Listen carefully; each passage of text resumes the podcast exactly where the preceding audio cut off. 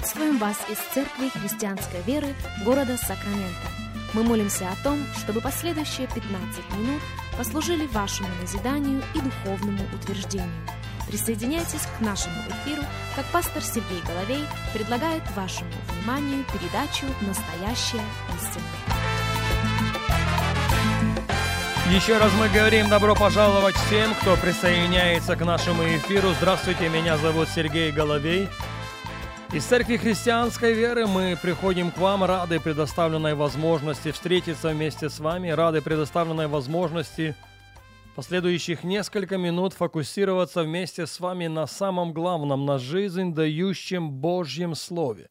Как мы продолжаем наш разговор на тему Евхаристия через призму священных писаний. Евхаристия или святое причастие или преломление хлеба – можно было бы даже сказать, через призму Ветхого Завета.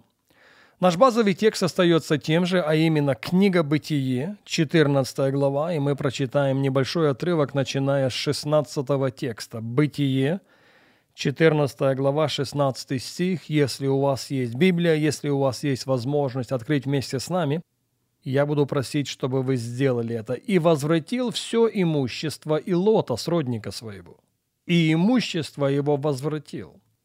Также и женщин, и народ. Когда он возвращался после поражения Кедарлаомера и царей, бывших с ним, царь Содомский вышел ему навстречу в долине Шаве, что ныне есть долина царская. И Мелхиседек, царь Салимский, вынес хлеб и вино, он был священник Бога Всевышнего. И благословил его, и сказал, благословен Авраам от Бога Всевышнего, владыки неба и земли. И благословен Бог Всевышний, который предал врагов твоих в руки твои. Авраам дал ему десятую часть из всего. Мы уже начали с вами отвечать на вопрос на нашей прошлой программе, почему мы делаем то, что мы делаем. Почему священнодействие преломления хлеба совершается в церкви и в каждой церкви с определенной частотой. Еще раз позвольте мне напомнить вам слова Иисуса Христа из Евангелия Луки, где в 22 главе, 19 стихе он говорит «Сие творите в мое воспоминание». И согласитесь, это не просто предложение. Звучит достаточно повелительно. Делайте это в память обо мне. И всякий раз, когда мы едим хлеб, и всякий раз, когда мы пьем чашу, мы смерть Господню возвещаем. И мы не стыдимся в Его смерти потому что Он умер за наши грехи, и Он воскрес для нашего оправдания. Но тем не менее остается насущным и актуальным вопрос, а что предусматривает Евхаристия? Что предусматривает святое причастие? Что предусматривает преломление хлеба? Полагаю, что автор послания к евреям исключительно отвечает на этот вопрос. Евреям 11.6. Без веры угодить Богу невозможно, надобно – чтобы приходящий к Богу веровал. Полагаю, что очень важное слово в этом случае «надобно». Требуется вера, когда совершается Евхаристия. Требуется вера, когда совершается святое причастие. Требуется вера, когда совершается преломление хлеба. Римлянам 14, 23. И эти тексты мы с вами читали на нашей прошлой встрече. Все, что не по вере, говорит апостол Павел, грех. И на этой серии радиопрограмм мы подходим к святому причастию через призму Ветхого Завета, как уже и было замечено, ссылаясь на закон первого упоминания.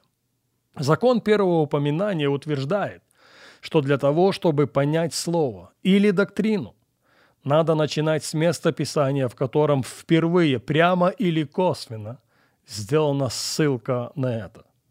Я буду аргументировать как раз в пользу того, что наша история, встреча Авраама с Мелхиседеком, это и есть не что иное, как первое упоминание, как первая ссылка на то, что сегодня совершается в церквях.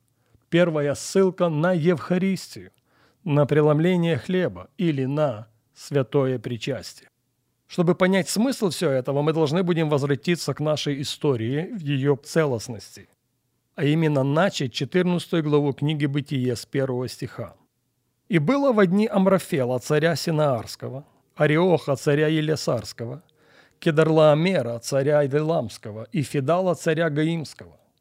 Пошли они войною против Беры, царя Содомского, против Бирши, царя Гаморского, Шенава, царя Адмы, Шемефера, царя Севаимского, и против Белой, которая есть Сигор.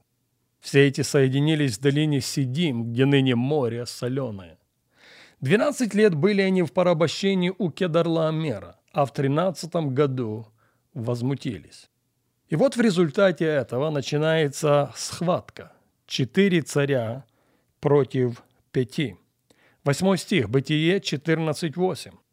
«И пошли царь Содомский, царь Гоморский, царь Адмы, царь Севаимский и царь Белый, которая есть Сигор, и вступили в сражение с ними в долине Сидим.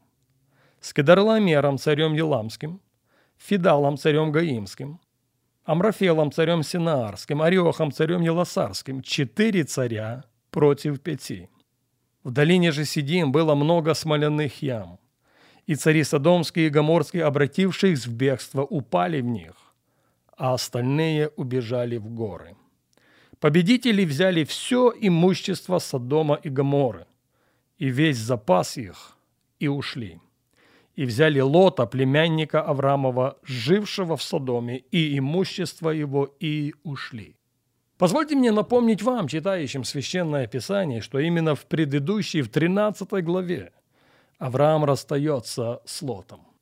Это Авраам предлагает ему посмотреть к северу югу, к западу и востоку и выбрать ту землю, выбрать то место, которое ему симпатизирует больше. И Лот возвел свои очи – и мы читаем с вами в 10 стихе «И увидел всю окрестность Иорданскую, что она прежде, нежели истребил Господь Содом и Гомору, вся до Сигора орошалась водою, как сад Господен, как земля египетская». И избрал себе Лот всю окрестность Иорданскую, и двинулся Лот к востоку, и отделились они друг от друга. Конечном счете все заканчивается тем, что Лот поселяется возле Содома. И так как Содом и его царь в числе проигравших, то победители имеют полное право забрать абсолютно все. И абсолютно все они забрали. Еще раз вашему вниманию Бытие 14.11. Победители взяли все имущество Содома и Гоморы, и весь запас их, и ушли. И взяли Лота, племянника Авраамова, жившего в Содоме, и имущество его, и ушли. Последняя вещь, которая могла прийти в голову Лота, когда они расставались с Авраамом, что в очень короткий срок он будет нуждаться в его помощи, потому что Лот окажется в числе проигравших.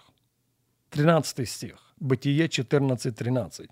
«И пришел один из уцелевших и возвестил Авраама, еврея, жившего тогда у Дубравы Мамре, Амариянина, брата Ашхолу и брата Аверу, которые были союзники Авраамовы.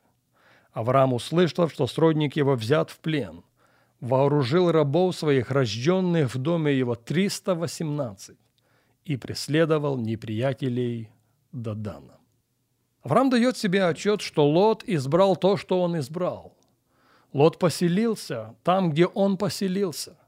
И Лот стал заложником сложившихся обстоятельств. Но он решается идти на его освобождение, имея в своем подчинении всего лишь 318 рабов. И посмотрите, что происходит. Бытие 14.15. «И, разделившись, напал на них ночью, сам и рабы его, и поразил их, и преследовал их до Хоувы, что по левую сторону Дамаска, и возвратил все имущество Илота, сродника своего, и имущество его возвратил, также женщин и народ. Я бы хотел, чтобы вы обратили на это внимание, имея в своем распоряжении всего лишь 318 человек, имея в своем распоряжении всего лишь 318 рабов, Авраам решается на этот шаг. И он одержал победу над победителями. И он возвращает, и возвращает абсолютно все. И имущество, и Лота, и имущество Лота, и женщин, и народ. И вот когда он возвращается после этого триумфального шествия, навстречу ему выходит Мелхиседек. И он выходит к нему навстречу как раз в тот момент, когда Авраам в нем больше всего нуждается. Но об этом мы должны будем поговорить на нашей следующей программе.